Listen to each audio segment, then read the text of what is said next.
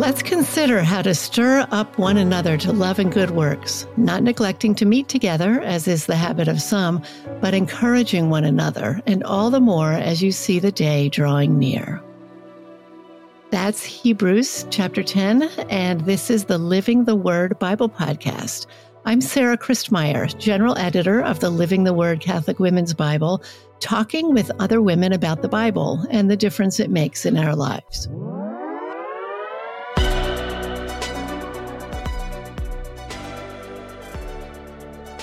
Today I'm talking with Elizabeth Tomlin. Elizabeth is the General Counsel for the Archdiocese for the Military Services, USA, and she's also a founding member and past president of the Military Council of Catholic Women Worldwide. She is married with three children, and she's also the author of my favorite book, I think, on women's ministry. It's called Joyful Momentum. And she also is a contributor to the Living the Word Catholic Women's Bible. Elizabeth, welcome. Thank you, Sarah. It's always good to be with you. Yeah, you know, when I call Joyful Momentum your book my favorite, I really don't say that lightly. I think it's the absolutely the best book that I've ever seen on growing and sustaining vibrant women's groups, which is what your subtitle is. And the reason it's my favorite, I think, is that it goes way beyond the practical details of how to set up a group. You approach women's ministry as what you call in that book a vocation within a vocation or a call within a call. And I wonder if you could talk about that a little bit. What do you mean by that?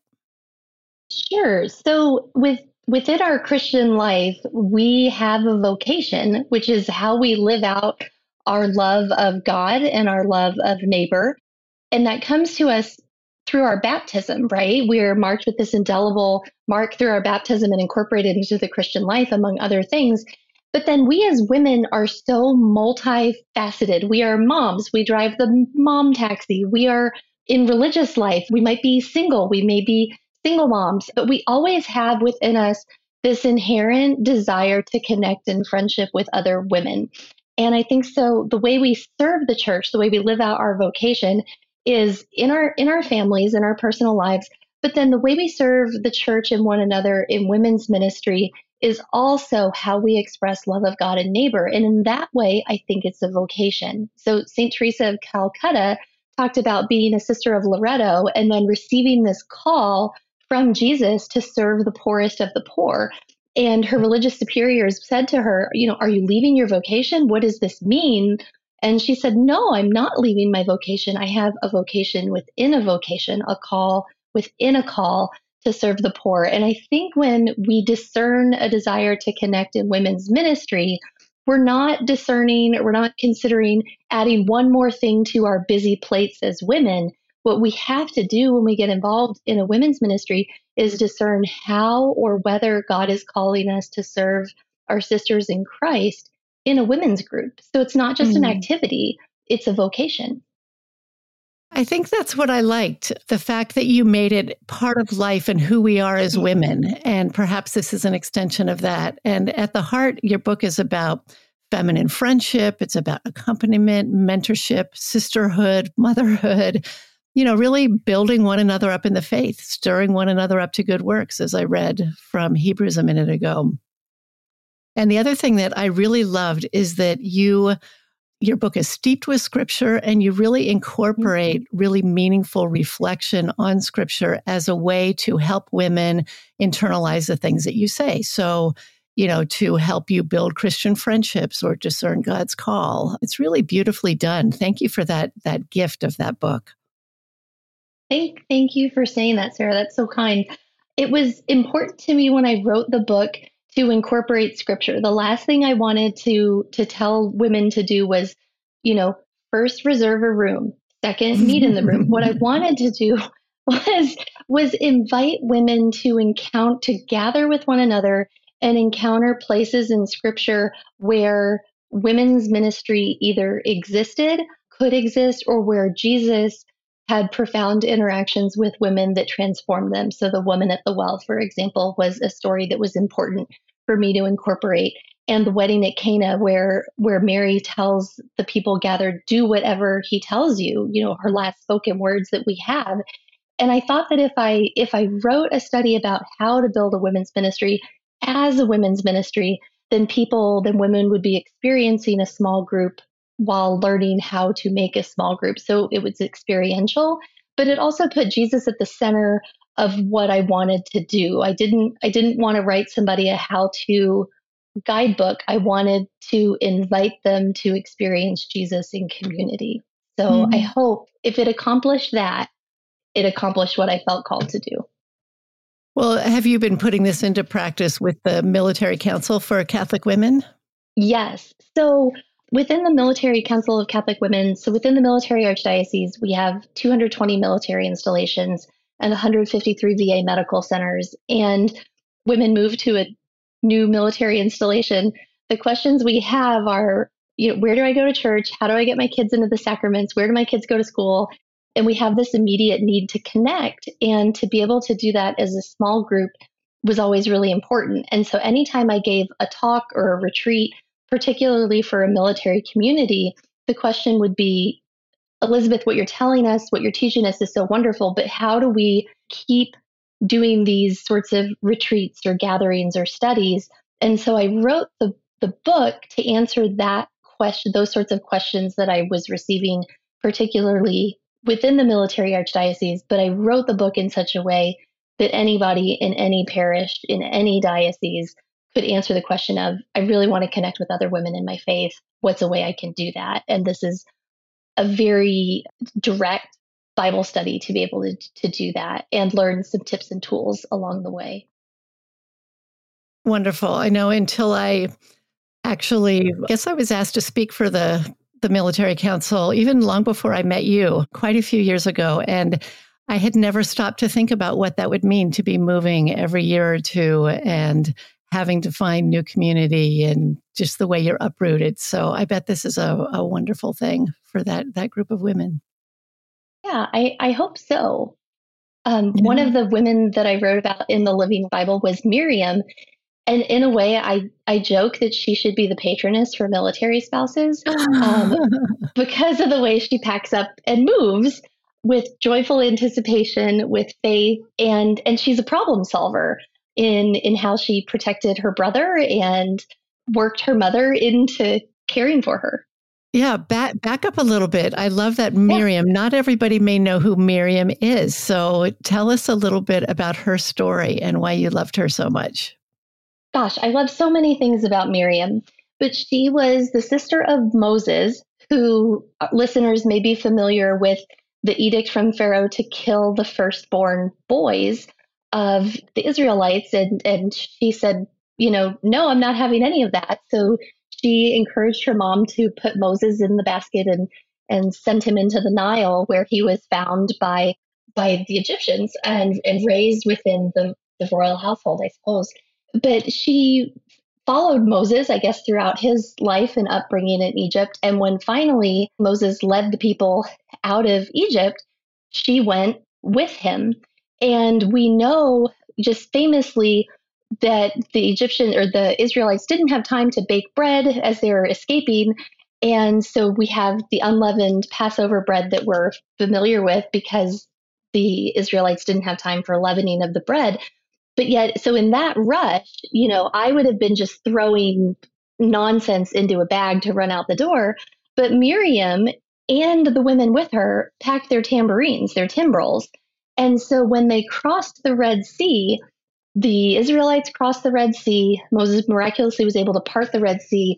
And then as the Pharaoh and his or as Pharaoh's men were crossing the Red Sea after him, we know that the Red Sea collapsed in on them and Israel was victorious. And Miriam and and Moses now realizing that they're safe on the other side, Miriam pulls out her timbrel and she starts to sing and she sings her song is sing to the Lord for he has triumphed gloriously horse and rider he has thrown into the sea. And what I love about her is she had faith and hope that good things were to come. Eh, she might have been scared, we don't know that detail, but she had the faith and hope to pack the tambourine knowing that she was going to praise God on the other side. And I think that's such a model for anybody facing any sort of transition. You know, I'm, I'm sending my kids off to college, And when you send your kid out the door, like there's this desire to smother mother and to hold on to them and to mm-hmm. control the situation. But I don't think she would have. I think that she would have sent those children out and had her tambourine in hand ready to praise whatever came. So, for that reason, you know, when we military women move across the country and across the globe, there's a lot of tre- trepidation and uncertainty in a way. But I like to think of Miriam and her tambourine. I don't dare play a tambourine, but I like the idea of carrying one with me and in hope that that God is good and that his his promises are true. Well, also related to, you know, what you're doing with your women's groups, clearly Miriam, well, probably essay, and it is the Jewish tradition that she taught the women how to sing and dance those songs of praise. And if you think of wartime, you know, you're the women that you work with are probably more cognizant of that than most women are. But the last thing on your mind is probably praising and singing and dancing. But that is such an important thing to be praising God and thanking Him in all circumstances. And so, mm-hmm. even as slaves, they were thanking the Lord and p- learning to play their tambourines and taking them with them and ready ready to sing and praise not only when they won, but I imagine other times also. So mm-hmm. wonderful, wonderful example in Miriam. Before we talk about some of the other women that you wrote about, which I'm hoping that we have time to do today, but how did you first start reading the Bible? You know, did you just start reading as an adult or did you grow up reading? So I received my first Bible around the time I received my first Holy Communion and it was it was given to me by a military chaplain named Father John O'Brien. It was a Good News Bible, and I had that mm-hmm. Bible for forever. And I would about every six months or so decide I was going to read the Bible. And where did I start? Well, Genesis one one. And so I think I read the book of Genesis probably ten times as a kid, and never got be- and never got beyond it but I, have never forgotten Father O'Brien, and I actually found a Bible at my at the office at the Military Archdiocese Pastoral Center the other day because I, I needed a Bible, and I went downstairs to our little library and grabbed one, and I opened up the front cover, and it belonged to Father John O'Brien. So it's funny how God meets you in Scripture and reminds you. But I think it was in college where a, a woman invited me to a Bible study on the Psalms, and we sat in the dorm kitchen floor with our Bibles opened and started reading the Psalms. I couldn't tell you what we what we read, what we didn't read, but I made such good friends in that study and my mm-hmm. friend Melissa is the one who invited me and 25 26 years later, you know, she's married with six kids and married with three kids and she is my best friend to this to this day. One of her daughters is named Miriam. Mm-hmm. And and so I would say it was in that community that I really encountered God and the word of scripture and have continued a habit of daily reading. And what I find is the more I the more I read scripture, so I'm doing a, a Bible in a year plan right now. But what I find is the more I read scripture, the more I connect the words of the Old Testament to the words of the New Testament. And the more I see what is written in scripture, but then also sense what might not have been written and what what that means. Mm-hmm. So for example, yesterday was Palm Sunday and what struck me was we keep hearing the disciples fell asleep, the disciples fell asleep, but yet Jesus prayed this. And so I found myself wondering, well, who who heard it and who saw it because somebody did. And what what just kind of spoke to my heart was that his mother must have been nearby because a mother wouldn't abandon her child in that scenario. And and so I like to think that his mother heard those prayers and heard those words, but it wasn't a detail I paid attention to before. And so as we're standing in church listening to this gospel, you know, you can almost just mount, just kind of follow along from memory, having heard the, you know, Palm Sunday so many times. But that detail yesterday of, well, who heard these things if the disciples were asleep stuck out? And it became a point of contemplation for me how how do I walk with God and not fall asleep? Where have I fallen asleep when God has asked me to stay close? And those are connections and prayers that come any at any point reading scripture from your very first encounter with scripture to I mean, we've read the gospel of the passion over and over and over again, but there's always something new, something always being renewed in us through scripture. And mm-hmm. I think mm-hmm. that's why I continue to to dive in and to learn about it, whether I'm studying it from an academic perspective or praying with it just in my most contemplative ways.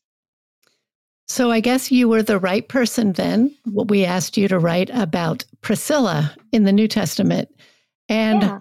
I think there are six verses uh, that mention Priscilla, but she never says anything. And we gave you the task of writing a little essay about her, which you clearly rose rose to do well. Talk about Priscilla a little bit. Sure. So Priscilla is is one of those women in the gospel who we don't hear a lot about. So so some women like Sarah we we know a lot of. We hear her voice, her words are recorded, her laughter is recorded for us. But with Priscilla, what we know is she's usually mentioned with her husband Aquila and with Paul. And so so we know more about her in a way from what we don't know. But we what we know about her is that she helped Paul, she assisted Paul in preaching the gospel in the very early church in a time when it was dangerous, in a time when women, the testimony of women was not something that the world valued as valid. And, and that was the culture's problem, not Priscilla's problem. But what we see in Priscilla is just a beautiful way to love in community. And we see it in the way she follows Paul and her husband, that she invites him. We believe that she probably financially supported him. And it's a beautiful model to us that sometimes our words and our actions are seen and recorded and praised, but sometimes we make the most influence by just steadily continuing in what I would say is Priscilla's vocation. Priscilla's vocation was to her marriage and in serving the early church. And she did it in a way that was steadfast and constant and generous. And we don't hear her particular words, we don't hear her professing an affirmative creed, but what she does in supporting Paul is allows Paul to completely live out the call that he's been given to be this herald of the gospel really to the ends of the mm-hmm. earth. And and I think it's a good reminder to us that serving the church wholly and fully with your entire self looks different for every single person and it's something to value and celebrate. So I appreciate her for that. I really like to fly under the radar in a lot of ways. And I think if you're just reading the book of Acts quickly, you might not notice her. And I appreciate that. I appreciate being able to be steadfast and constant and to serve without being the center of attention. So. Maybe that's why Paul mentioned her. Not well, he didn't write Acts, obviously, but he mentions her in what Romans, First Corinthians, Romans yeah, another place also, Tim- Timothy, or I can't remember where all she is, but uh, um, yeah, First Corinthians and Second Timothy. Second Timothy, that was it. Yeah, Priscilla. So you know, when you go about thinking of what to write about somebody like that, what's your process? Because there isn't very much written about her. So whenever whenever I'm writing something about scripture and I I write for Catholic Mom, I do daily gospel reflections for Catholic Mom and I write on my blog from time to time, but whenever whenever I'm preparing a talk or writing about scripture, the first thing I do is I just pray. And I, I say, Lord, let me see what you want me to see in this. Help me to see you today. And God gives me something different every time I read scripture every time I read the same verse of scripture, there's something different there. So I always start with just Lord, this is this is your word. I just want to encounter you in your word. And I think that's an important place for anybody reading scripture. It's not a book like if I if I were to read I don't know, The Great Gatsby, right? Mm-hmm. I'm reading a book to learn a story, to interpret the story and I'm reading the book for a specific purpose, right? In scripture, I'm reading it for God to speak to me. I'm reading it to spend time with God. And so that's the first way I start to write or read any any part of scripture. A second thing I try to do is understand who the audience is that whoever the the author of the book is, whether it's Paul or or the apostles or Abraham, whoever we believe might have been writing it, John, why why they were writing it, to whom they were writing it, and what what might that have meant to that community? And then what aspects of my community today resemble resemble that community? In what ways is my community today different? Um, and I, I didn't write about about her but i think a the woman at the well in john's gospel is one of those stories when we think of jesus meeting the woman at the well in the heat of the day and she was a samaritan. We know that you know you can gather a couple things like she was she was outcast it was different that he would have been talking to her but when i think of her as a woman and an outcast running to the community and saying, This person has told me everything, everything. And there was something in her that they didn't, these people didn't want to believe her. They didn't know her, or they, they might have known her, but they weren't going to spend time at the well with her. But yet there was something so convicting about her that they went. It's, and, it, and the scripture tells us like they went because of her, but then they came to believe for themselves. Mm-hmm and so I always wonder like who did she go to? Yeah, I try to ask like the next question. Did she go to the to the men who were her five husbands and who had mm. shunned her? Did she go to those people and tell them about Jesus? That would be a really hard charge. And so then I think, well, how does this relate to me? Who are the people who have shunned me? Am I willing to tell them what I believe? Am I willing to extend to them the mercy that Jesus has extended to me? And that's a very different reading than doing a scripture, like than memorizing scripture or, or mm-hmm. any other text or reading something for content to take a test on. It's reading, it's reading to be transformed. It's reading to be challenged. It's reading to hope that our God who gave everything for us really wants us to express our love to him today and that he encounters us in his in his word. So mm-hmm how I go That's it. a beautiful reflection on the woman at the well. And I honestly had never thought of that, that she might have gone and talked to those other husbands. Although I'm sure a lot of people had shunned her in that community. So that that bears a lot of thinking about. I think I will take that to prayer myself. it's really beautiful. So you you wrote about somebody else that I would love you to talk about, and this is Dinah. Some people pronounce it Dina. She's the daughter of Jacob in the Old Testament. So if you read Genesis 10 times, you read about her a lot, but may not have yeah. Remembered that story. It's a horrible story, actually. She's raped. And then not only that, but her brothers take vengeance on the entire town in retaliation. It's a tragic, horrible story. And it's really hard to believe that this is part of the word of God and that these are God's people who he's raising up. Why do you think it's important to call attention to stories like this? And maybe first, what did you find in that story to write about when you wrote about Dina in Living the Word Catholic Women's Bible? Ah, so, so this was a story that I really had to sit with before I could write about her because it is a terrible story, like you said. I mean, and I, I think sometimes when bad things happen into the in the Bible or or within the church, we want to say someone was harmed or something bad happened. And I think it's important that we name what happened to her. Dinah, Dinah was raped, just raped, and it's horrible.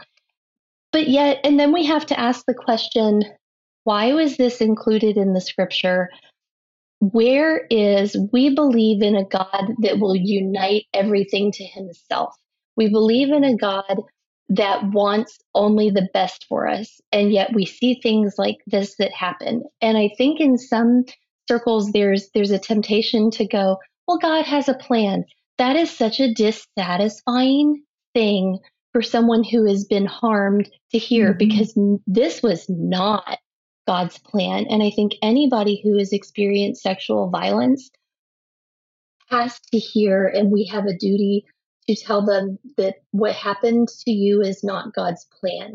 And so what what do we say? What hope do we speak to someone who has been victimized like this? And I, I think there are a couple of things that one, you were created by a God who sees you and loves you and wants to know you and wants to heal you. And that is truth. But yet, and in that, and in this story with Dinah, what we have is people who recognize that what happened to Dinah was wrong. Her brothers recognize that what happened to her was wrong. And yet, at some level, the men in her family still want to marry her off to this person. I mean, that's horrible. And it just tells you that sometimes we want to do right and we don't know how to do right. And we really need to, to pull back. And her brothers really fall into this, into this vengeance of, you know, they decide that Dinah will marry this man, but that first he and his father and all of their kingdom or all of their community, all the men must be circumcised. And the brothers really hoodwinked this man because the men were all circumcised. And then while they were still recovering from their circumcision, Dinah's brothers and their men go in and just massacre everybody. And so what we're left with is not any sort of justice. What we're left with is more women whose husbands have been killed. We're left with more widows. We're left with more orphans. We're left with more victims. And and I think it's important in this story that when we encounter someone who's been a victim of sexual violence like Dinah has, to listen and to, to find out what that person might need to be healed. What they might need is just for someone to acknowledge that they were harmed. They might not need the justice that was meted out, but for Dinah, we don't know what she needed because again she's one of these stories where we know what we know but then what we don't know is even is just as important we don't know what she needed to be to be healed if she needed to feel avenged because we don't hear her voice. Um, and I think it's important that we that we listen to the voices of people who have been harmed, that we listen for the voices of people who have been harmed. And and with Dinah and with any victim, we have to remember that, that God's mercy is greater than any form of human justice that can be meted out. And it's important that we don't gloss over the hard parts of our faith because it's it's easy to be faithful. It's easy to believe in the goodness of God when times are easy, but it's it's harder to believe in the goodness of God when you see something like this happening within to Jacob's daughter Israel. I mean, we know Jacob is Israel. So this happened, you know, incredibly within God's the community of God's chosen people by someone outside. And so then I think we have to look at Dinah and wonder how then do we, if, if this is happening in our day, how does the, the church look at someone who's been so wronged and walk alongside them and, and remind them that you are you are loved, you are valuable, you are seen, you are heard, you are not the bad things that have happened to you, but continue to inspire hope. And that's a hard, that's a hard charge. But we know that God, and we're we're recording this during Holy Week, we know that God Himself endures the biggest brutality in order to bring us back to himself. So there is nothing that has happened in anybody's life, whether it's through their own fault or not their own fault, that can separate us. And there's a there's actually a verse in the New Testament that I think gives me a lot of, of hope when things are crazy. How do you make goodness? How do you take a story like Dinah and make goodness? Honestly, when our editor Heidi Saxton for this said, Will you write about Dinah? I was like, oh, could you have given me like Sarah or you know, Mary or I, granted Mary had, but Mary endured. I mean, we talk about Mary as, as meek in her, in her beautiful praises, but I mean, she endured the death of her son. So she, I mean, so she, she endured things just as hard as Dinah. But the, there's a verse in the New Testament, there are probably many, but the one that comes to mind that really gives me hope is about nothing being able to separate us from the love of mm-hmm. God. No, neither, and it's it's Romans eight 38, and I'm reading from the NRSV on this one, but it says, For I am convinced that neither death nor life, nor angels nor rulers, nor things present, nor things to come, nor powers, nor heights, nor depth, nor anything else in creation will be able to separate us from the love of God in Jesus mm-hmm. Christ our Lord. And for that, you know, even in the hard, even in the hardest parts of our lives, that is a hope we can cling to. And I, I hope and I pray that if I ever encounter someone who has been so harmed as Dinah has been harmed, that those are the sorts of words of hope that I can speak to someone while just being able to sit with someone else in their hurt. Mm-hmm. And of course, we have the advantage of not living only at that time. We don't have to stay in that minute, but we can see the rest of salvation history. We can mm-hmm. see how the perpetrators were brought to justice by God. in mm-hmm. his time and in his way. And we know that God is a judge as well as merciful. And, mm-hmm. you know, all of those things will come right um, in his time and in his way. So that's kind of the source of our hope, is it not? Mm-hmm. Absolutely. And we don't necessarily know the end of the story within our own lives, within Dinah's life. We're not limited. God is not limited by the scope of our ability to understand. And I think that's important. Yeah. So as I think about Dinah, I think about Priscilla, women who are voiceless, Priscilla, whom we know very little about, Dinah, who is a tragic victim, but who yet is loved. I want to ask those others who are listening, you know, do you have a favorite little known women in the Bible? Who is someone who we don't know much about, but who has spoken to you through her life or through the, the little bit that you do know about her? I'll post a question on Instagram for our Instagram community at Living the Word Bible. And I hope that you will go there and tell us about it. I'd, I'd love to know. Elizabeth, before we go, can you uh, tell me, do you have a favorite passage of scripture that you'd like to share with everybody? Something that we can pray with? Yes, absolutely. My favorite verse that I go to is Matthew 28 19 through 20. And we know it is the Great Commission. And it is go therefore and make disciples of all nations, baptizing them in the name of the Father and of the Son and of the Holy Spirit teaching them to observe all that I have commanded you. And lo, I am with you always to the close of the age. I love this verse because, especially in women's ministry or in small group ministry, the question always comes up with, well, what do we do? What do we focus on?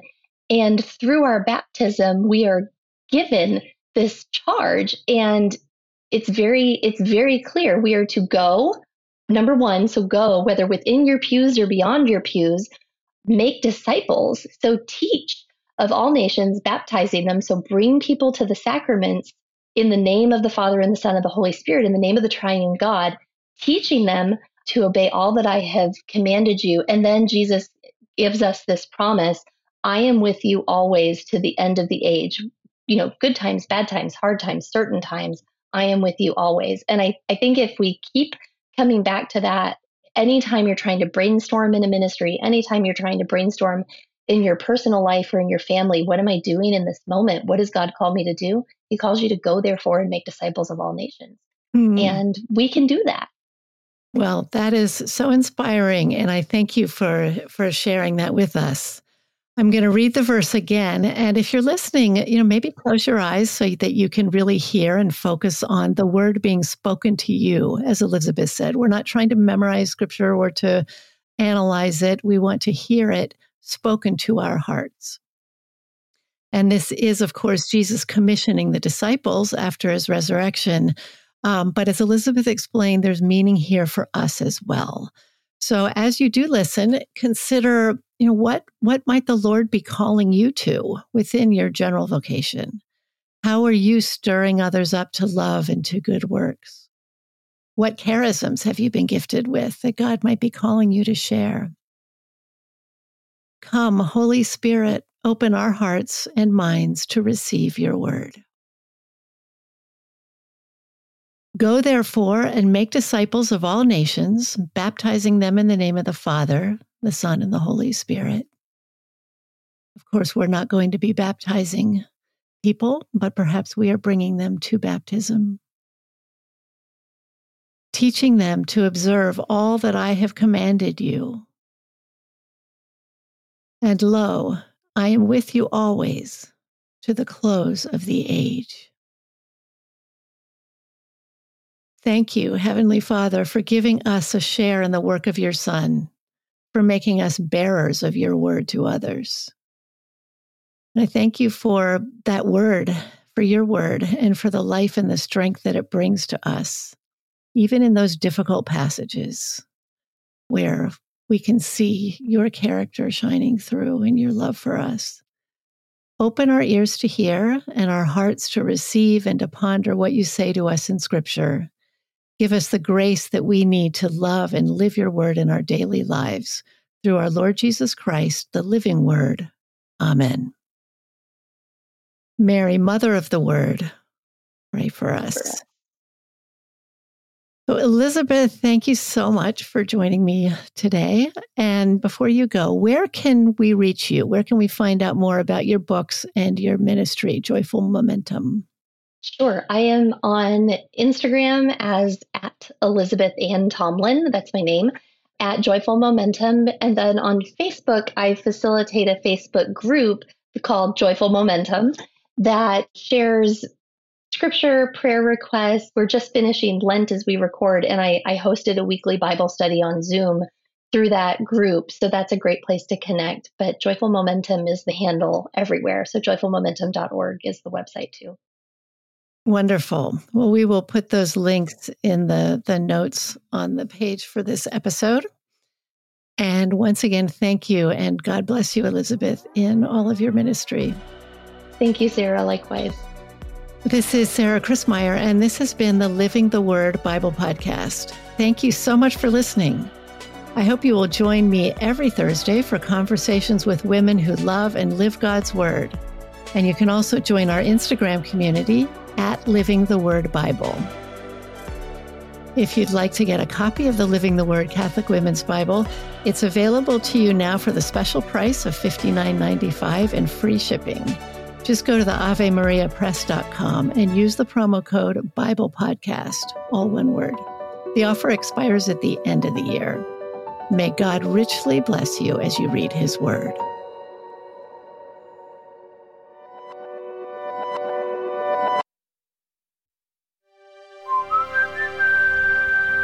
This podcast is part of the Spoke Street Network.